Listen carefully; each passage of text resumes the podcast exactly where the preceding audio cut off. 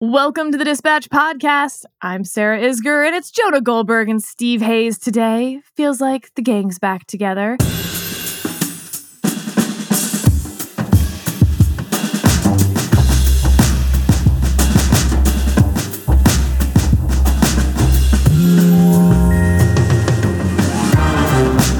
Steve, can we just start with Russia, Ukraine, and the GOP? Can you fill us in on where we are on the funding bill and also the vibes? Yeah, I mean, we've seen. I think what we've seen over the past two weeks is really the the, the culmination of this sort of enduring and and growing divide in the Republican Party on foreign policy broadly, but on Russia more specifically. And what what strikes me as particularly interesting, and, and I don't think is getting the attention that it probably ought to, is so much of what we're seeing with the kind of younger, Trumpier parts of the Republican Party um, leaning in a, in a more pro Russia direction starts and ends with Donald Trump. Um, you know, he was whatever you want to say about the Mueller report, and I think it's been it's been it was poorly covered at the time. It's been poorly covered since. Um, you know, Donald Trump was clearly uh, friendlier to, to Vladimir Putin than any Republican had been friendly to any Russian leader uh, in recent memory. Um, he his his party has come to echo that in many respects. There's a big difference, uh, and we can get into this on the specifics of of the funding bills, but between older Republicans, Republicans who have been in place, uh, and I think have a voting record on issues related to to Russia and U.S. national security, and the younger um, Republicans, particularly in in the Senate. The younger Republicans are much Trumpier, much um, more skeptical of Ukraine funding, much more skeptical of U.S. assistance to allies in general, um, and the older older Republicans are are I think much more sort of babies of of the Cold War. But we saw this come to a head on this vote recently with respect to uh, additional funding for Ukraine. And it was quite a spectacle. We talked a little bit last week about um, sort of the the very bizarre Republican dances around this funding. At first, they said we have to have we have to include border funding if we're going to talk about funding of these overseas efforts. Uh, then the, the there was this push to to bring them all together, and then Republicans said we can't have that. Largely after Donald Trump said, I mean, very clearly, um, I don't want a solution. I don't want improvement to what's happening with respect to the border because I want to run on the chaos that we're seeing uh, at at the border. So Republicans, I think, largely gave him his wish, and then then separated these overseas funding packages with the border from the border funding packages. What's what was particularly interesting is if you look at some of the Republicans who, who have been traditionally hawkish or might have been expected to be supportive of Ukraine because they were at one point supportive of Ukraine, like Lindsey Graham, who traveled over there and gave speeches thumping his chest about how important it was to support Ukraine and and take on Vladimir Putin, like Marco Rubio, who's the the ranking member of the Senate Intelligence Committee, and had been a hawk before his nationalist populist Trumpy turn um, shortly after the 2016 election, where he warned about um, Trump with the nuclear codes, and and you've you've begun to see. A, a, shift, I think. There, there have always been some principled non-interventionists in the Republican Party. I would have put Mike Lee in that category before. Um, but you're now seeing, I think, in this media environment where it's important to create villains and everything is excessive, an attempt to replace Vladimir Putin as the villain in this geopolitical story uh, with Volodymyr Zelensky as the villain. And these crazy conspiracy theories that have sprung up about Ukraine and you know the U.S. U.S. money going to fund Ukrainian oligarchs, what have you. It's a complicated story. Jonah, I guess here's my problem. I am interventionist. I think the world is a safer place when America plays the role of the superpower because of the entire history of the world on peace through strength. And certainly the history of the last 70 years, um, as we've seen civilian deaths in conflict zones, you know, drop, etc. Like it's actually been a good time for planet Earth and war, meaning it's a bad time for war, whatever. But if you don't believe that, I mean, this is sort of the definition of populism. It's isolationism. It's inward looking. It's people who believe that we have too many problems at home, and therefore, as much as we'd like to, and as much as it might even be in our sort of long term interest, we can't help other people. We're not interested in helping other people. So, you know, we need to secure our border. We need to help people whose jobs are disappearing because of AI, et cetera, et cetera. And so sending money to Ukraine should be so far down the priority list. Um, I don't know. Like, is isn't that their position? Isn't that a position? It's a position, sure. A viable, a viable sort of coherent position. Yeah, look, I, I think at a level of abstraction, there's a lot of there's a lot to defend in that position. The problem I have going in every pretty much every direction is that the facts supplied by the most passionate and ardent proponents of that position are lies and falsehoods and um, and distortions or just based on ignorance. And if you had a really good case to make along those lines, you wouldn't need to make stuff up. And yet the, when you look at the things that people say about Ukraine, when you look at the things they say about NATO, before you get into whether or not they come from a legitimate position, you have to start from the fact of asking, are they true? And I constantly see everywhere. I mean, like you have Tucker Carlson, and I know we are sort of agonizing about, you know, how much to bring up Tucker Carlson, but like Tucker Carlson goes to a friggin' Stalin created subway system that was intended for propaganda purposes 70 years ago, and then goes to a pretty crappy looking supermarket and says, Look how much better Russia is than the United States. Russia is poorer than the state of Mississippi. Russia is has lower life expectancy, and Mississippi is our poorest state, right? Um, you get this stuff about you know that Ukraine's troops are all you know uh, conscripted at gunpoint, and none of them want to fight. Um, you get people talking about Putin being a man of peace and all of these kinds of things. You get all these fabrications about Russian history. If the case for the isolationist or non-interventionist thing was so strong, you wouldn't need to make up all this stuff. And so I think a lot of it is sort of what Steve was getting at is this narrative formation that gives people permission to say, no, no, we're actually supporting the really, the, the, true good guys in all of this. When you look at the case that people make about NATO, they say, well, we can't go defend NATO and can't do all that stuff. Like the only time Article 5 has ever been invoked was in defense of us after 9 11. Um, you don't have to be um, a Metternich or a Kissinger or von Clausewitz to understand that countries with allies have more power geopolitically and militarily than countries without allies. And when people, you know, and Trump, problem, problem with Trump is that he only has two paradigms in which he talks about how NATO works. One is is that it's sort of like the Mar-a-Lago Country Club, and the other countries are in arrears in their dues, which is complete nonsense. Or that it's like the mafia and it's a protection racket, and that you need to be making your payments to the Sopranos if you want our protection. And that's not how the thing works. Yes, we pay we we spend more in military than our NATO allies do, but it's not into some kitty. It's not in some general fund. It's on our national defense.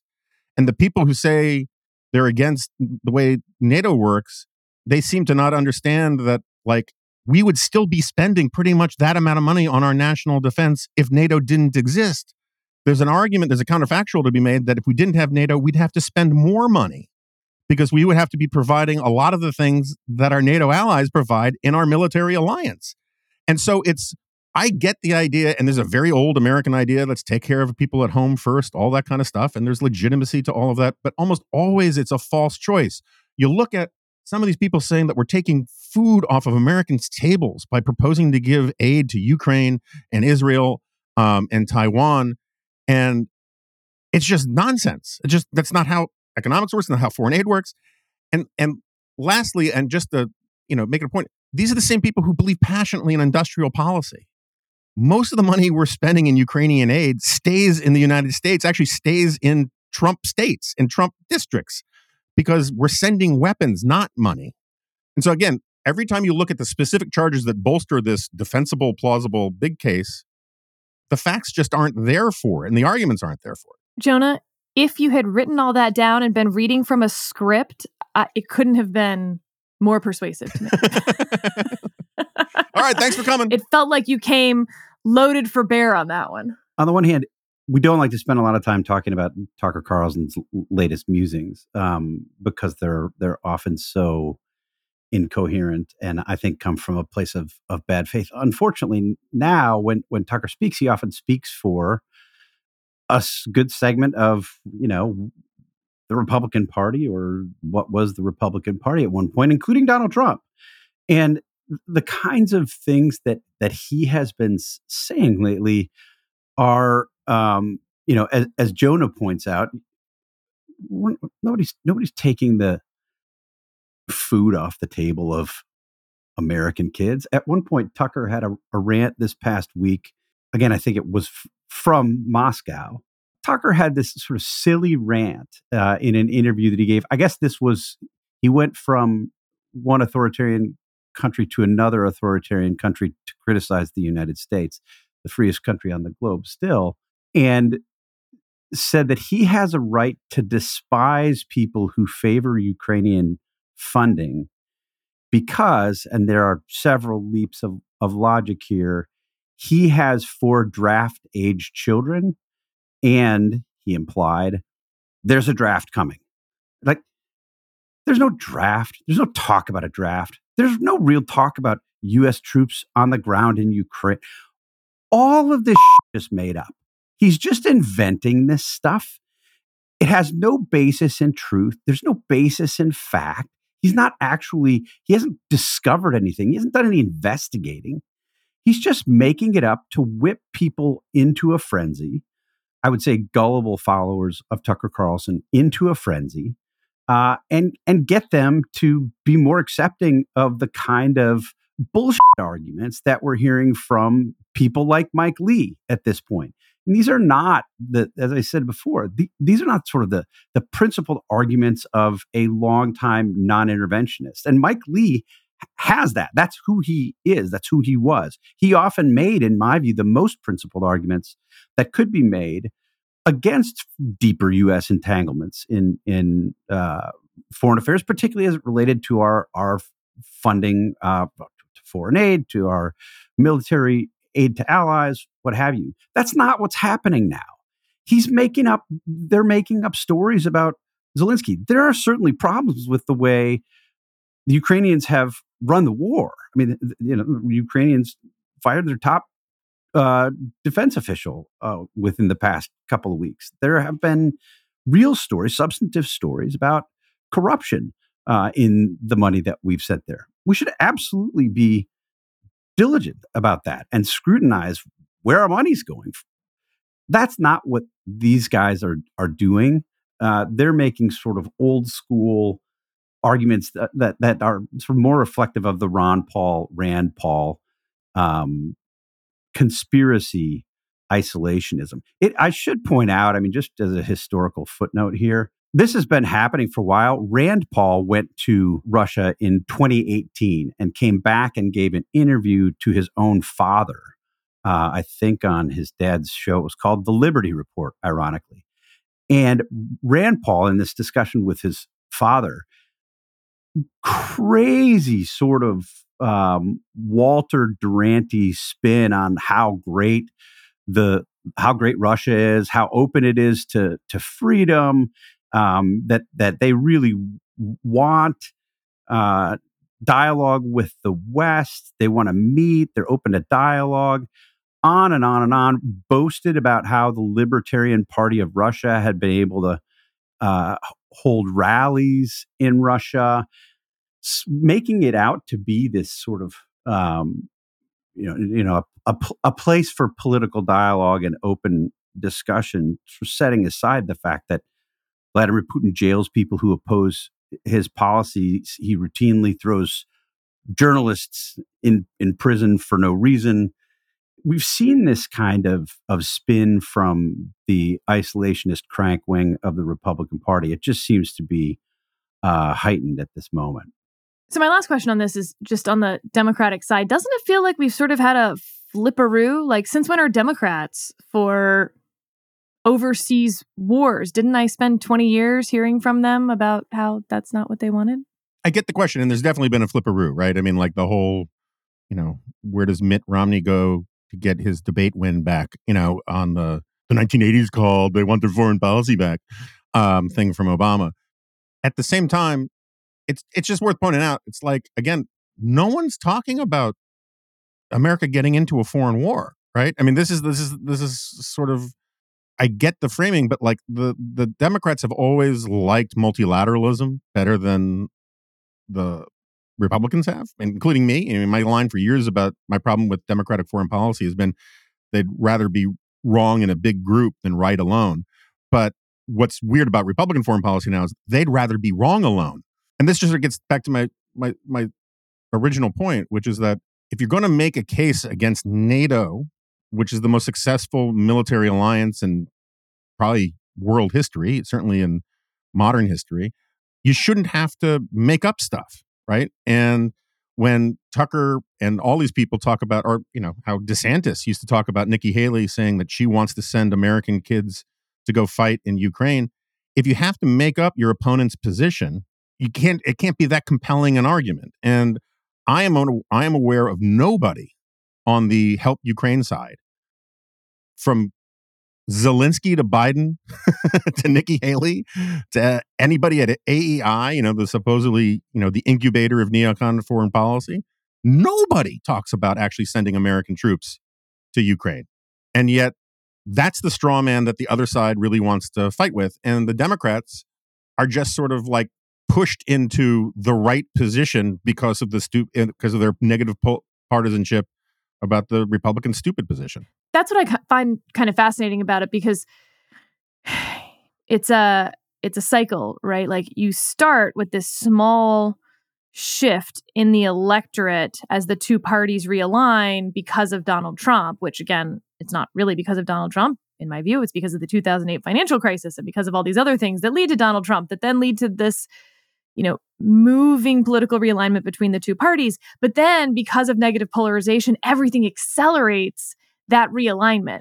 So this is another example of how that realignment gets accelerated, in my view, along educational divides, right?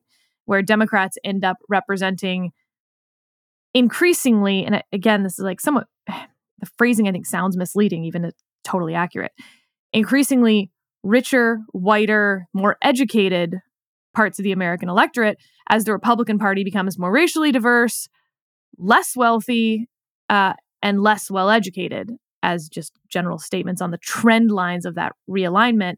And this seems to fit so squarely within it, which is why, again, I think if the aliens like only visited in 2005 and then 2024, they'd be pretty confused about how quickly this happened.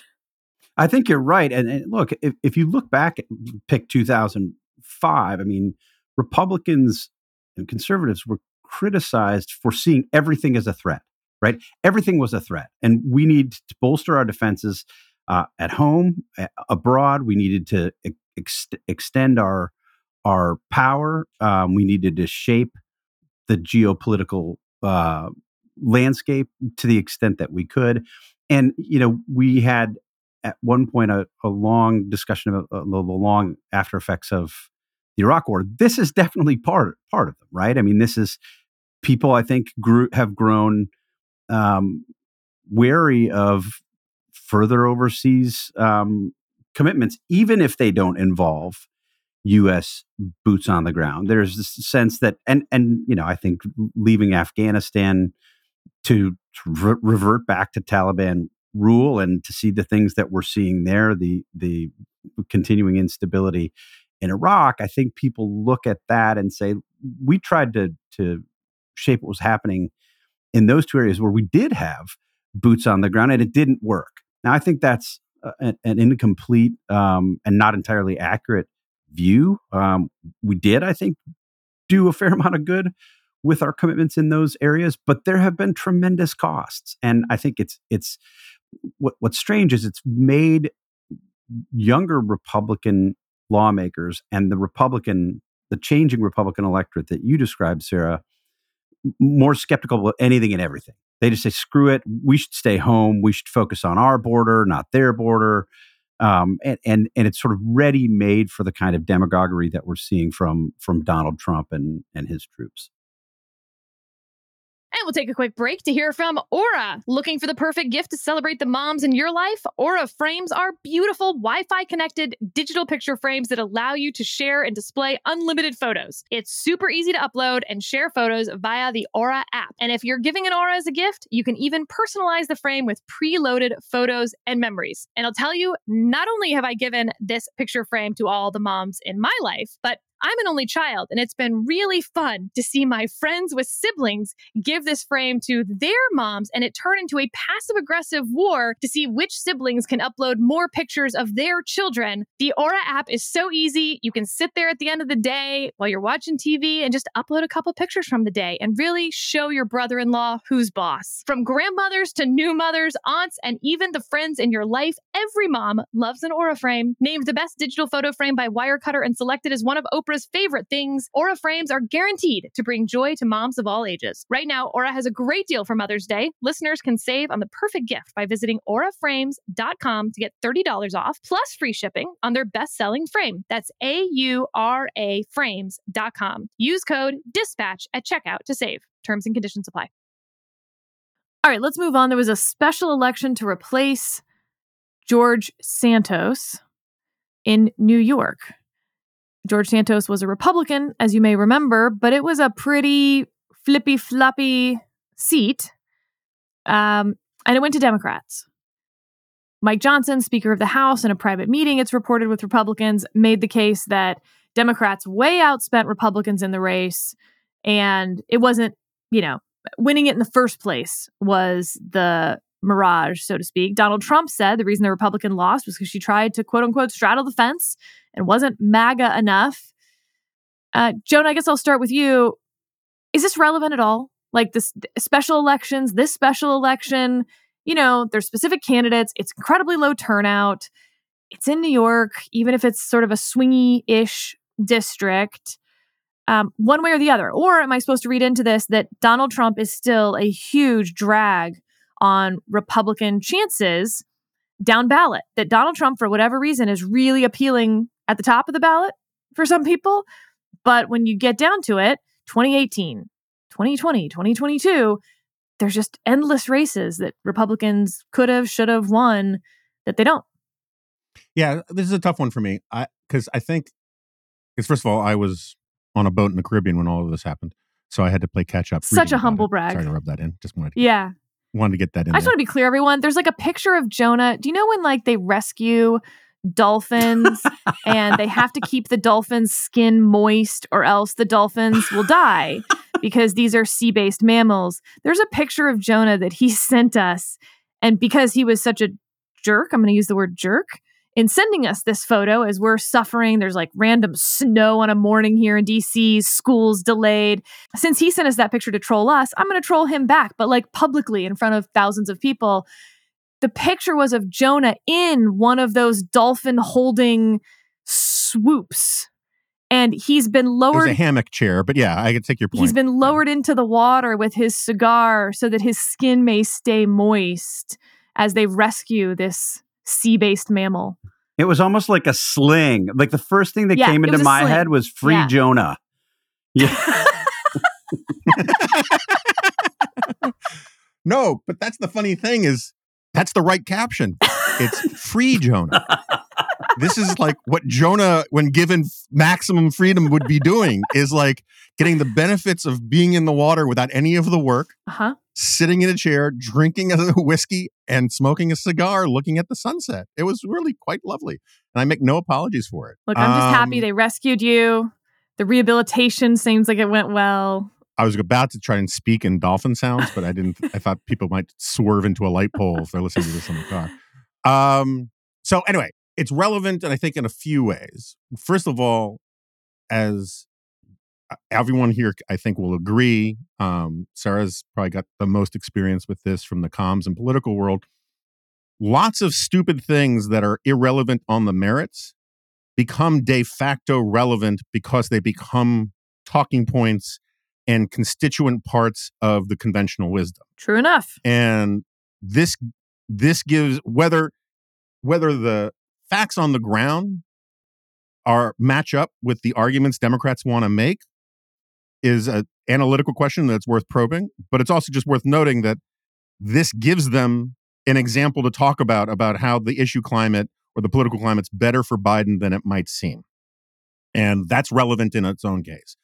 Now, whether that's that claim is actually persuasive on the merits, I think it is marginally. I think one of the things, you know, I wrote a column about this a couple weeks ago. Lots of us have been talking about this about how the old metric of or the old predictive power of president incumbent presidential approval is um, there might be reason to be more skeptical about it in this climate than ever before, at least in our lifetimes, for a whole bunch of different reasons. One of them is that when you have a race between essentially two incumbents, the argument about a referendum on the on the the, the, the change versus stay the course argument loses a lot of its power because people actually know what the what the previous president's presidency might look like. Another is, is that particularly on abortion, Demo- abortion as a for single issue voters or motivate as a motivating issue for voters, not donors but voters, was for most of our lifetimes a benefit for Republicans, and now it's a benefit for Democrats. And so you have people turning out um, who are going to vote on abortion regardless of what they feel about the the incumbent president. And so the issue climate that motivates particularly the core of Biden's coalition, I think, uh, was on display in this Long Island district, where highly educated, you know, disproportionately sort of, you know, engaged voters turned out in large numbers to vote for the Democrat. It also, and again, this is where the conventional wisdom and the merits get murky. It sent a signal to Democrats that you could run on immigration as a crisis and enforcing the border in a way that was sort of a triangulation for Democrats. But the hard immigration is everything approach that the Republican took was um, d- clearly didn't work very well. And I think that that's probably a healthy message for Democrats to receive and a scary one for Republicans to get because Republicans want to run purely basically on immigration and if it doesn't have the salience in that district the way it did for Santos, you know, what, two years ago, that'll say something. Whether that's true on the ground, because there's apparently like a scandal effect. Like whenever you throw out a congressman because of a scandal, a lot of voters are just motivated to punish the party that gave them that scandal in the first place. How much of that is involved, I don't know. The last thing that I think is, is relevant is Trump went back to his cockamamie. The reason why Republicans lose is when they don't embrace me more fully. And the idea that a candidate should have been even more MAGA and more tied at the hip to Donald Trump in a district that Joe Biden, you know, basically won by eight points just seems remarkably stupid to me. But that's the talking point that the MAGA world wants to enforce for policing their own side is just to say that, you know, the only way to run for president, run for office in this country is to be all in behind Donald Trump. And oh, by the way, I'm going to make my daughter-in-law the co-chair of the RNC if you don't if that message doesn't come through loudly enough. Steve, agree, disagree? Does it matter? Is it tea leaves or is it I don't know, a soup? No, that's right.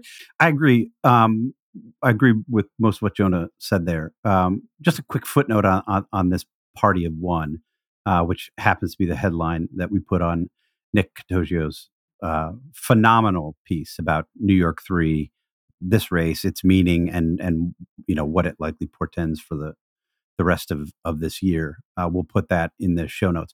Before I get there, though, I mean, it, it really is the case that you know MAGA world wants pure MAGA loyalty um, and and a and a full embrace of everything Donald Trump, and and this is true of sort of the the basic politics of the moment where everybody has to to hug Donald Trump or they are kicked to the curb.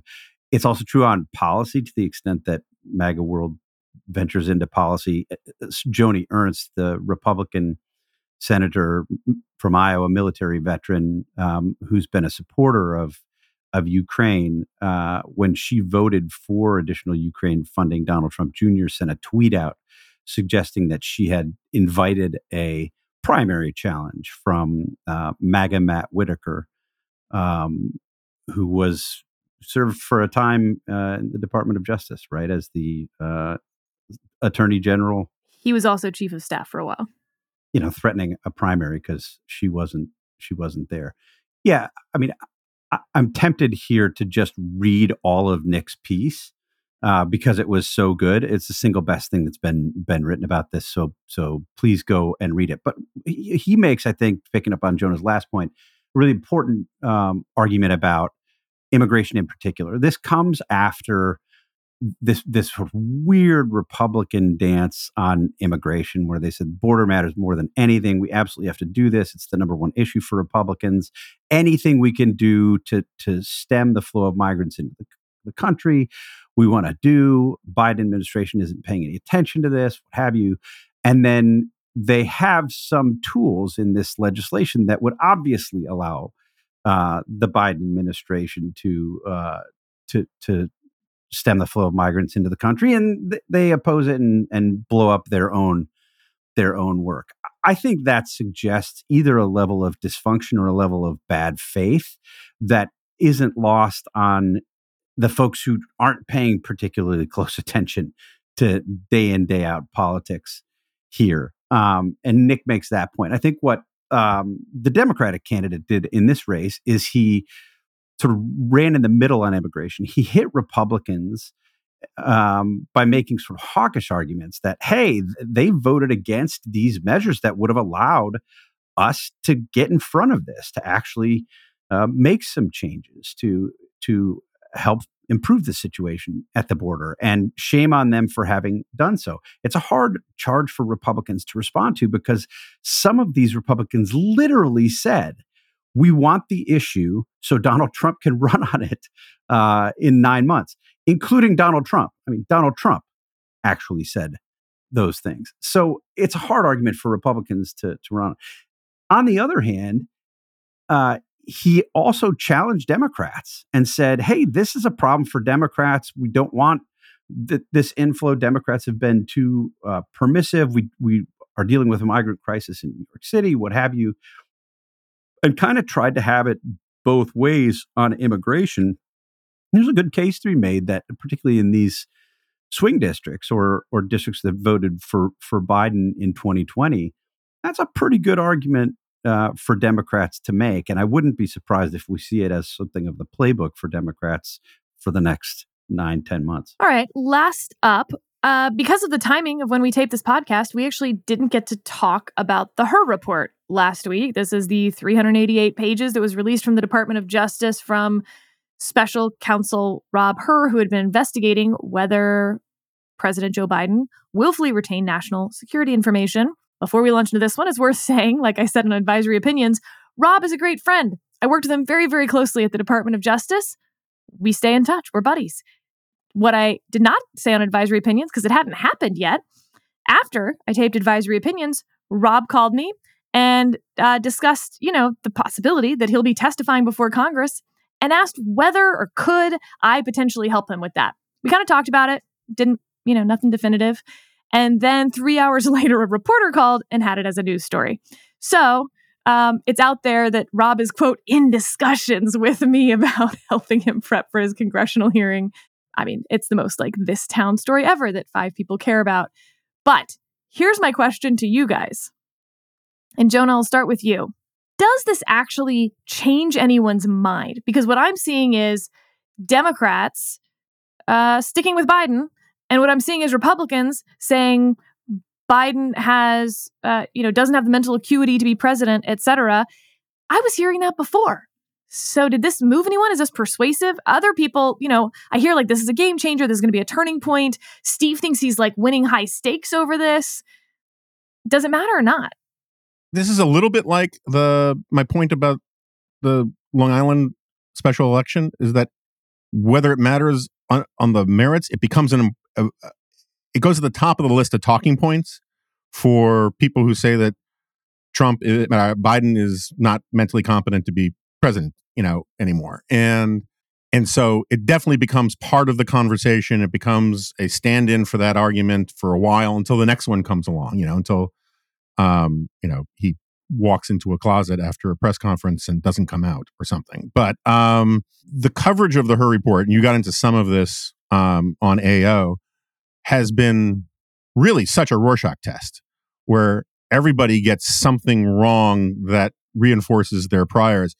Um, what's new is that it turns out that even Biden got something wrong that reinforced his priors. NBC is reporting that um, this whole out, outrage, you know, which Biden made a big deal about in that press conference about him not knowing, not being able to answer when his when Beau died. It turns out that Hur never asked that question, nor did any of his colleagues. It turns out that Biden brought up Beau and then couldn't remember when he died. Now, I've been prepared for a while now, and I've been wanting to talk about this somewhere. I figured I'd do it on the solo remnant or something. I've been prepared to defend Biden on the merits of that. People ask me when my mom died, my dad died, my brother died. I struggled to give you the year. Doesn't mean these things, events were not important in my life. In fact, there's something about those events is so timeless to you that it kind of feels like a triviality to talk about the date. And um, I'm not saying my memory is good, but I've always had trouble with dates anyway. And so, like, but being an old guy and not getting that kind of stuff right, I'm willing to defend. What I'm not willing to defend is claiming that Hur viciously asked this question in order to embarrass the president and then made a big deal about it when that did not, in fact, happen. And you'd think that the aides, particularly people who are in the uh, the lawyers who were in the deposition in the interview would have you know tried to make that point so he didn't go out on tv to do that. Beyond that i also think Hur and i have no relationship with Hur you know couldn't pick him out of a lineup probably. But this is a point even andy mccarthy you know who i shouldn't say even andy mccarthy but my friend andy mccarthy at national review defends Hur on this it wasn't his decision to release this stuff he was required by law to write a report explaining why he wasn't going to bring charges or why he was going to bring or why charges should be brought, right? It's it's in the statute. He had to explain his actual reasoning. It would be really outrageous if he made up his reasons rather than gave his real reasons. They're plausible reasons on the surface. And then Merrick Garland was stuck with an impossible decision, but it was his decision. Because if he didn't release the report, people would freak out and say, How dare you not release the report? Um, and they do release the report, and instead of blaming him for it, they blame Hur for it. Um, and so I don't know if it actually changes anything. The only place where I think it's actually almost definitely going to be significant is it's murky enough and complicated enough. It gives Trump something to say when he's defending himself on the classified document stuff that will be persuasive to a large number of people and not just MAGA people. And that was the strongest case, is the strongest case against Donald Trump legally as well. Um, and there's things in that report that the Biden team cited, including the precedent to Ronald Reagan, who kept his, you know, kept classified documents basically himself. The Department of Justice knew about it, the National Archives knew about it, and they didn't do anything about that, meaning they kind of blessed it. And Reagan, in fact, was able to keep those diaries, notebooks with classified information until his death in 2004.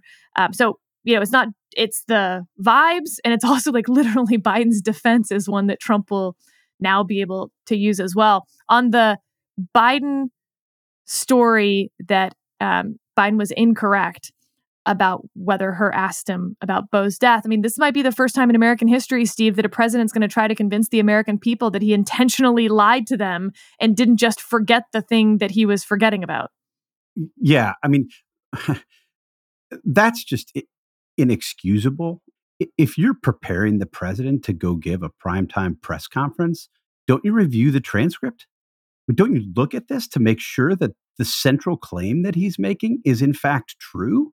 It's like a level of incompetence from the White House that uh, that is is I think truly shocking.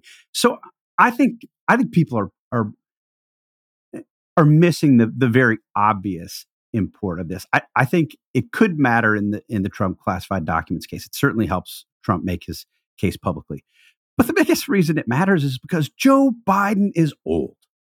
It's the biggest argument. It's the thing that people are most concerned about with respect to Joe Biden. It's the kind of thing that that the voters who are likely to decide the 2024 presidential election, who are not the sort of activist base of either party, will care a lot about. It's the kind of thing that's reflected in polling of Democrats, who two thirds of whom say, we're worried about the fact that this guy is so freaking old.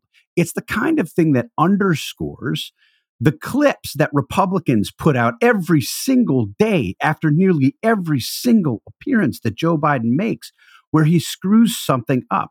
It's the kind of thing that gives backing to the, the Republicans who point to Joe Biden mixing up the presidents of Mexico and Egypt in his defense of his ability to not mix things up.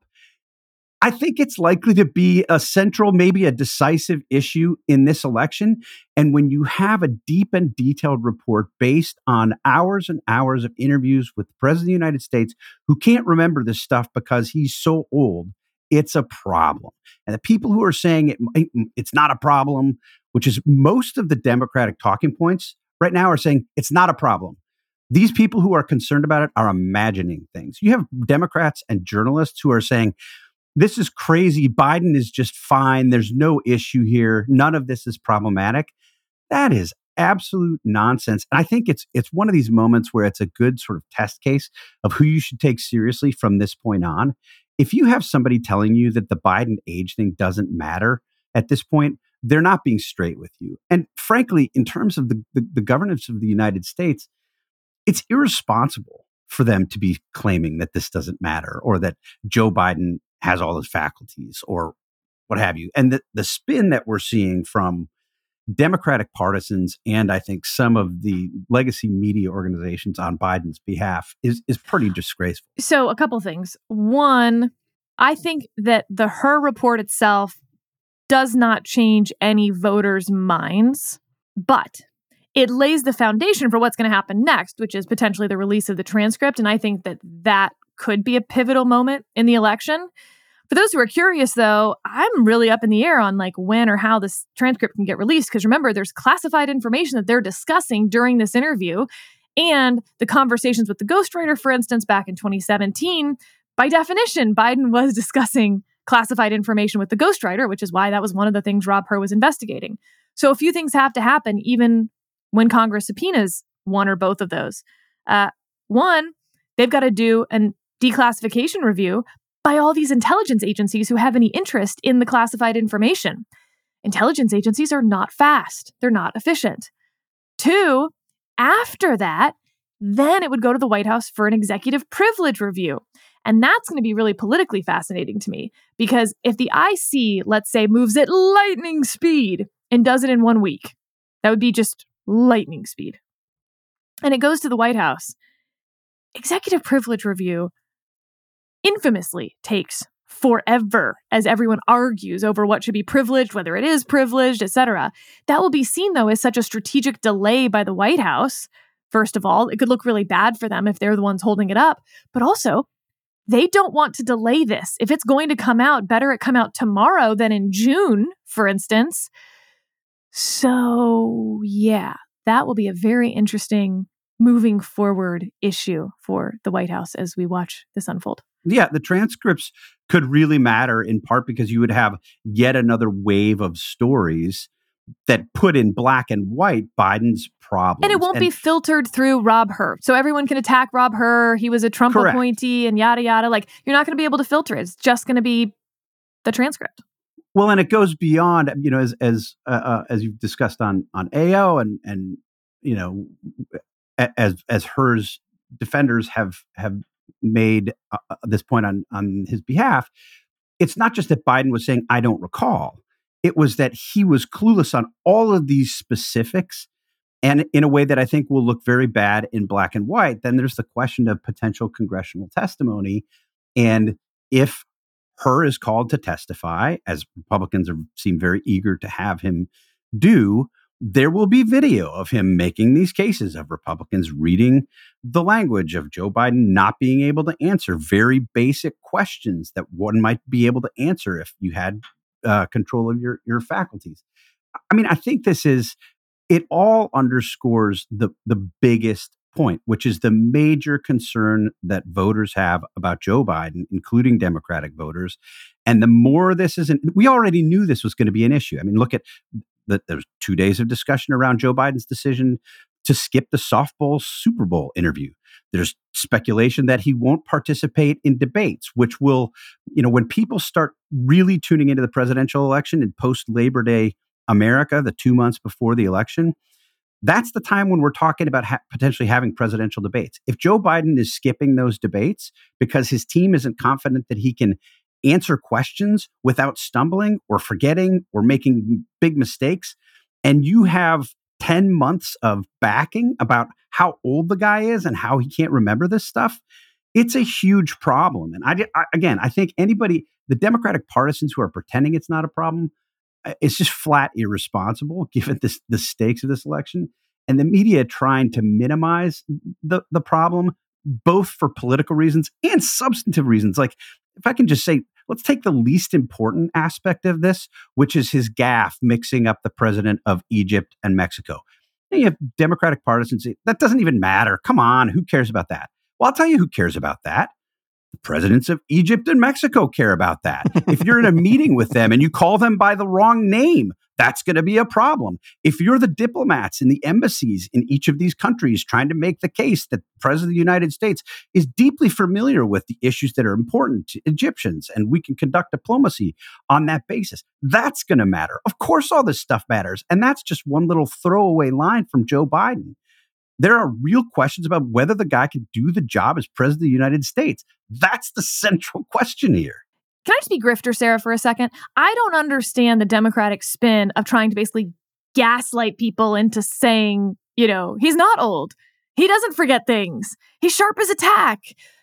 Because you're like the one thing you never want to do in sort of political comms world is row directly upstream. You can't convince people of something they simply do not believe to be true. And that's exactly what the sort of Democratic partisans are trying to do right now. And so it won't work. In fact, it can backfire. So what I don't understand is why they're not saying, uh, yeah, dude's old, still better than Donald Trump. I mean, yeah, Jake Sullivan and Antony Blinken are running the country, still better than Donald Trump. Like, why not make the case that this is a binary choice and move on with it rather than convince people of something that they they just aren't going to buy? So I have thoughts about this because it's it's a complicated question. The point I was going to make, uh, just in, to add on to Steve's, is just simply that it his screw up of the names matters in another way. He was out in front of the American people to demonstrate that these are vicious lies, that he's not up to speed, and he screwed it up then, right? It'd be you know, it's sort of like, I am not drunk. And then, you know, you soil yourself. Like, um, you can't, when you are protesting uh, a specific charge and then you demonstrate that the charge is true in your protest, it has bigger impact on people. All right. More broadly, I I totally get what you're saying, Sarah, about the don't straight, sw- you know, paddle straight upstream or however you put it, um, because that makes total intuitive sense to me is you want to give p- people permission to sort of zigzag against the current right and you give them a little toehold kind of thing.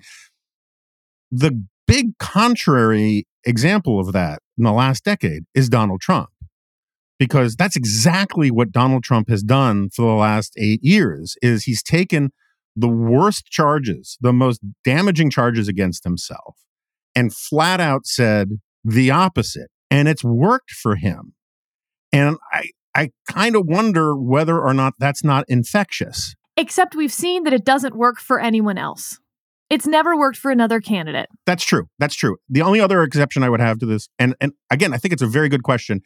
The only other pushback I'd have on it is I, I think we we tend to notice the people saying he's not old stuff more because it's so insulting to our intelligence.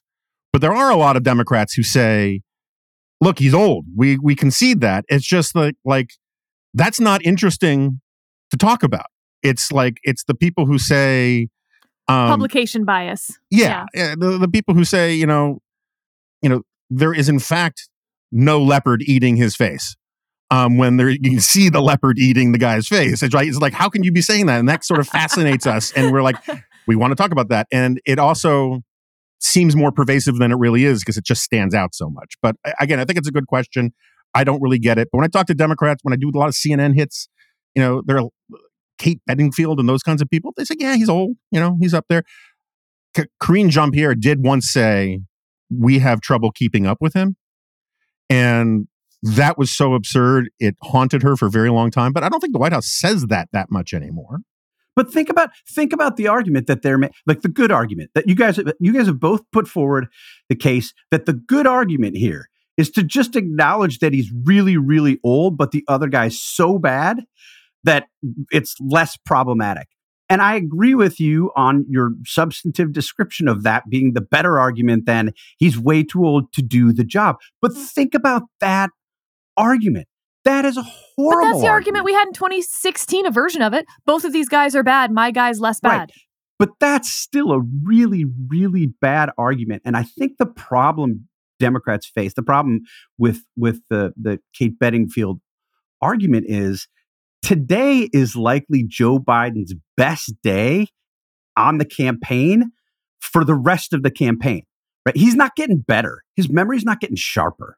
And the fact that they don't want to put him out, the fact that they are f- afraid to give him an interview, even in an interview setting that's typically filled with softball questions, should terrify Democrats who are pinning all of their hopes on this guy. And again, in this in this context, I'm only talking about the, the politics of it. Again, there's something deeply, deeply disturbing in making the case that this guy who can't remember these important things or can't make a coherent argument or stumbles all the time is running the, the country actually choosing policy, even if he delegates a lot of it to people like Antony Blinken and Jake Sullivan.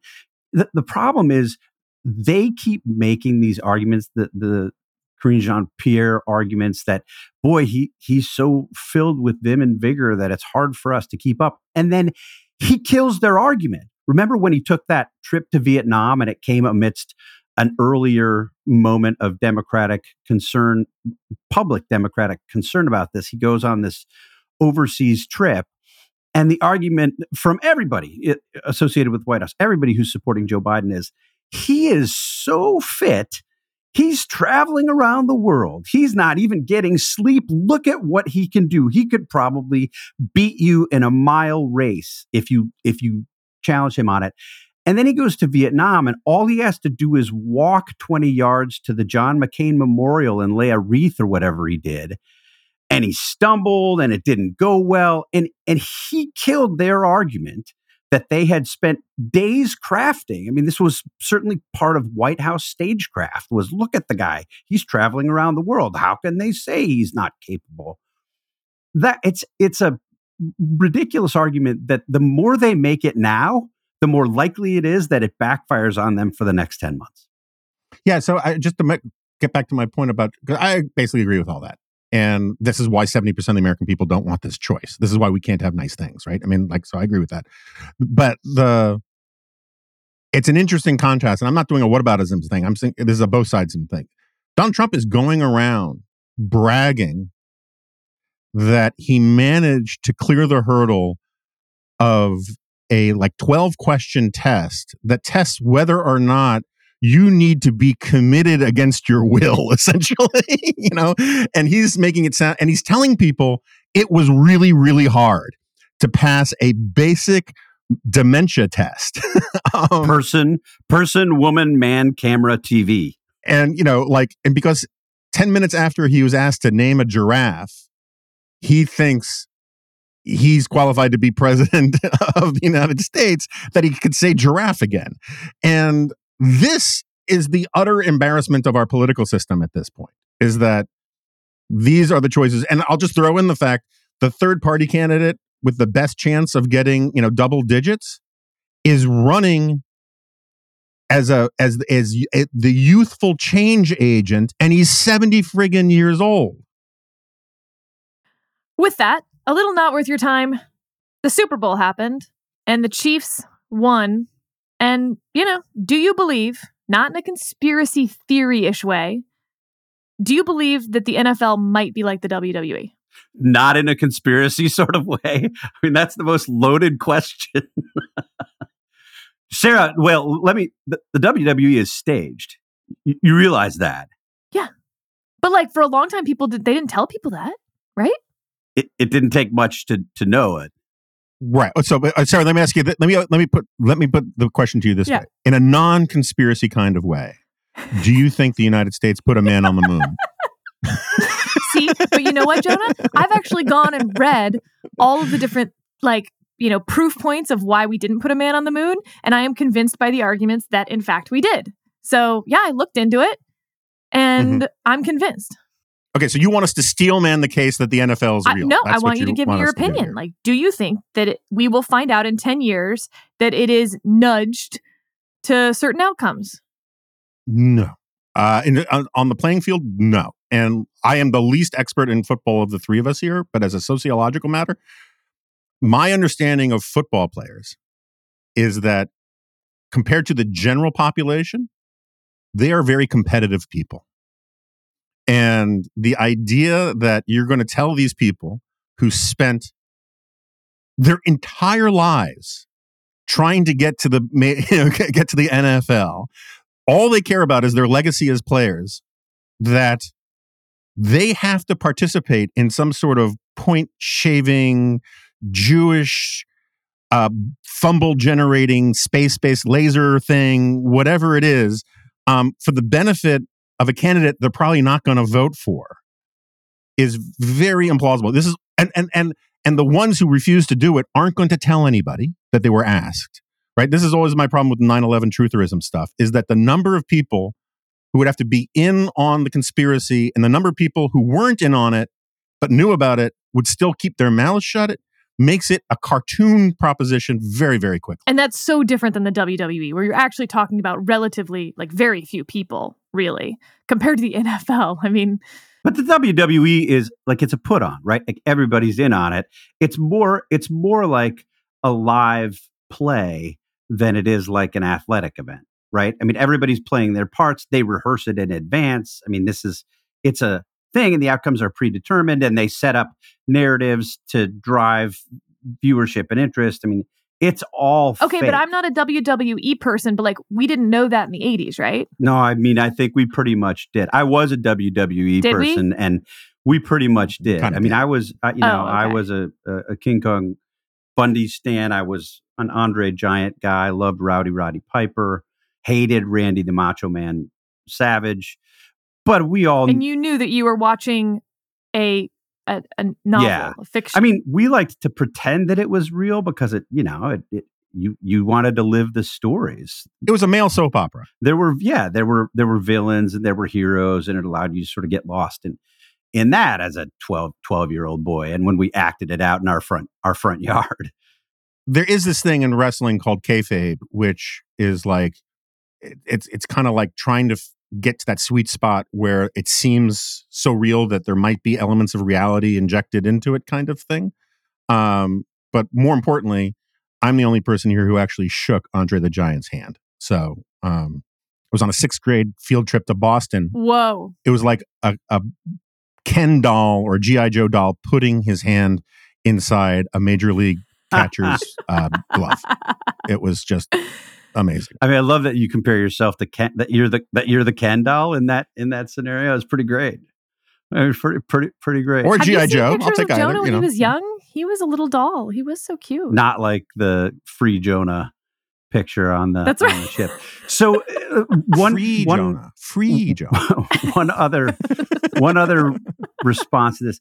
I- I, I don't know. I don't think the NFL is orchestrated. There's no puppet master. I don't think Roger Goodell is pulling strings and saying we really want the Chiefs to win because it will make the Taylor Swift, uh, Travis Kelce storyline better and we'll get more fans. I don't think any of that's happening. But I do think with the prevalence of gambling and the fact that gambling is now a part of everything having to do with professional sports and the people who bring us professional sports, more gambling uh, originated scandals are inevitable and that part is sure. is not um, it's not a it's not a big conspiracy but it'll be little conspiracies and we'll see I remember there was Tim Donaghy who was the NFL referee who was discovered to have been um, part of a, a, a gambling and, and uh, game fixing or point manipulating scandal back in 2007 in the NBA. I think we're likely to see some of that in a sport where, you know, uh, a, a side judge can spot a football in a different way, um, sometimes giving the offensive team a yard, sometimes taking the offensive team a yard away w- without really any. I mean, the teams can and challenge it, but they they don't often do it, and they often do get the the spots wrong. I think you're that that feels to me inevitable. I think we're likely to see more of those in the coming years. And with that, thanks so much for joining us. We'll see you next week on the Dispatch Podcast.